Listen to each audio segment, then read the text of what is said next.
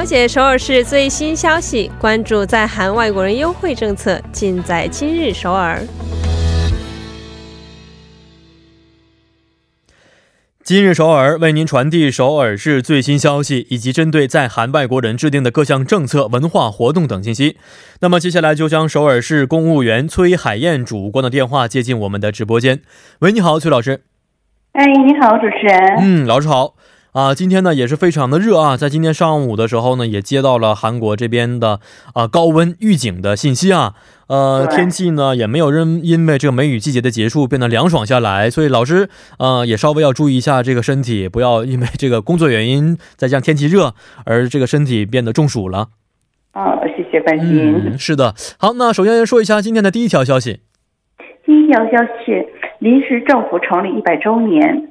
光复节无穷花庆典，인지정부수립100주년광복절문화축제를소개하겠습니 다。 嗯，是的，呃，马上啊啊，应该是正好再有一星期啊，就是到了韩国的光复节了。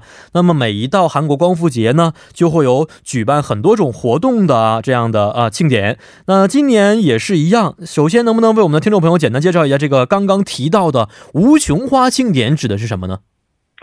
哦，也就是今天，从八月八号星期四一直到下周星期四，也就是十五号，从早上十点到下午五点，在西大门独立公园进行“历史的呐喊，花的呼声”为主题的无穷花庆典。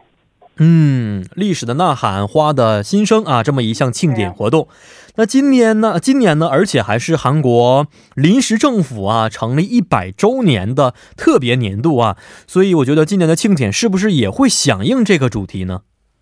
对，所以就是说，除了这个庆典之外，也有很多关于就是说我们这个临时政府成立四十周就一百周年，还有光复节的第四七十四周年，就是说呃，应该准备了很多很多的活动。但是我就觉得无穷花庆典这蛮有意义的。嗯，没错。呃，老师，我想问一下，这个无穷花是韩国的国花是吗？对啊，对，所以用这么一种无穷花来代表着整个韩民族的精神呢。那这次的庆典活动也是跟无穷花有关系的。呃，而且我还听说啊，这个独立门一带还有一条无穷花路，是吧？对，就是咱坐那个三号线。就是在那个独立门那站下车以后，从四号出口出去的话，就是咱们会看到那个独立门，然后那个附近绕着就是这个独立门，就摆放着很多，就是说那个无穷花。现在特别是，嗯，已经庆典已经开始了嘛，就去的听众朋友会看到很多就是摆设不同用无穷花做的那个国旗的样子呀，就是说很多就是。用无穷花点缀的这个整个公园哦啊，那应该这个景象应该是非常漂亮和壮观的啊，嗯，对。但是很多外国朋友也想参与到这样的一些庆典活动当中啊，有没有一些向导可以给我们解说呢？嗯，可以的。嗯，运营时间就是从十三号星期三，特别是星期三，就是十三号星期四到十五号，就这三天。运营的时间是就咱解说的时间啊，解说的时间从十一点。有一次，然后十三点、十四点三十分、十六点，就是一天有四次进行这种解说。嗯，然后关于解说整个无穷花的这个庆典之外呢，会告诉你就是讲解一下无穷花的这是各种种类呀，嗯，微生物学这些特征啊，都会讲解的。哦啊，有讲解就更好了啊！特别是对于一些这个不太熟悉历史的朋友们呢，也可以听到里边的一些关于历史方面的一些背景故事啊。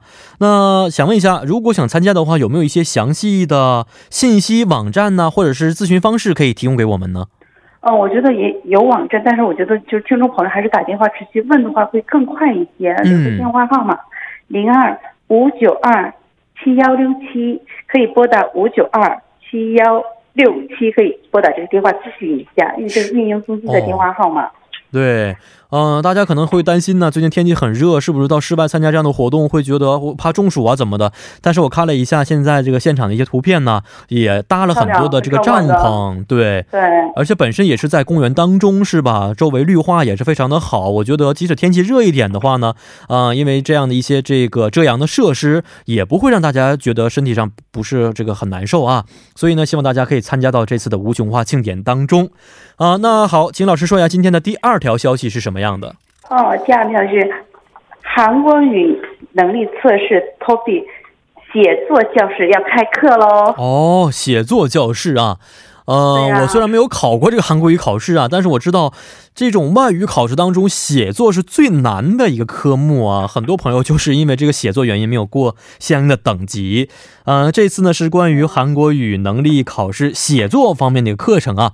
首先，请问一下老师，这个课程上课的时间和地点是怎么安排的呢？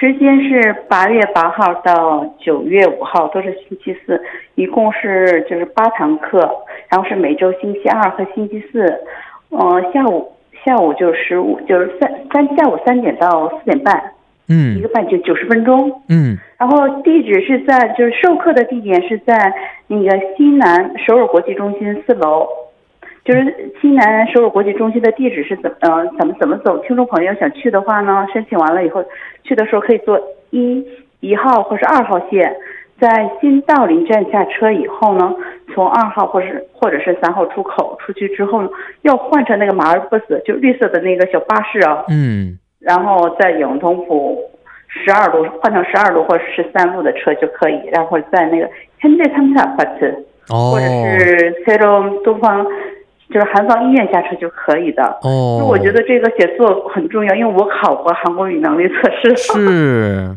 因为我虽然没考过，但是我周围的很多朋友啊，就是说考试里边呢，假如说是在韩国生活的话呢，呃，首先听力方面并不是非常的难啊，因为日常生活当中遇到的一些东西都会出现。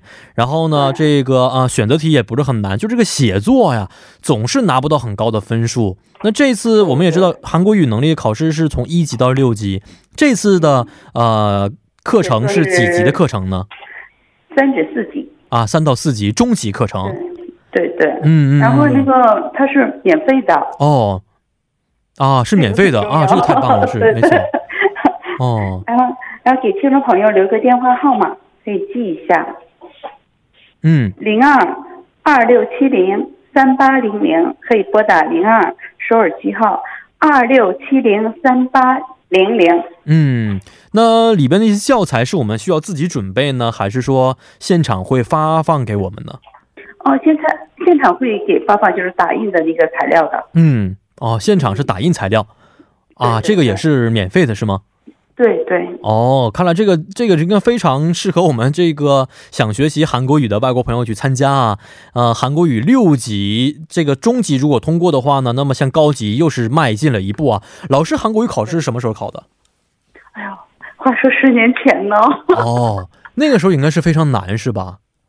对，然后那时候就是就像您您说主持人您说的似的，就是我们听力和选择题这个不是问题，就是选择题你你有四项或者你可以选是没问题的。没错最，难的就是就是词汇和这个写作。是部分你要词汇要是会的话，但是你这个就是写作的时候要看到那些题以后，嗯你自己他给你一个主题的，对对对，说今年的就是说关于嗯你的偶像是什么什么样，就给你的题材，哦按照你的题材要按照顺序写嘛。也不是非常简单的，看这个主题哦，是对啊，而且里边应该有很多技巧，是吧？对对，我觉得就是可以去听这个老师讲课的一方面，个人建议多看一些报纸。是是是，而且这个 三到四级通过的话呢，很多学校，呃，首先这个入学的门槛儿就通过了，是不是？对呀、所以这个中级考试还是非常重要的。对对，因为你要申请各个大学的时候，基本上中级中级是必备的。没错然后咱们要就业的时候，都要求的是高级。是是，没错。好，希望大家可以踊跃的参加到这次的韩国语考试写作班的课程当中啊！啊，今天也是非常的感谢崔老师，咱们明天再见。喂，再见。嗯，再见。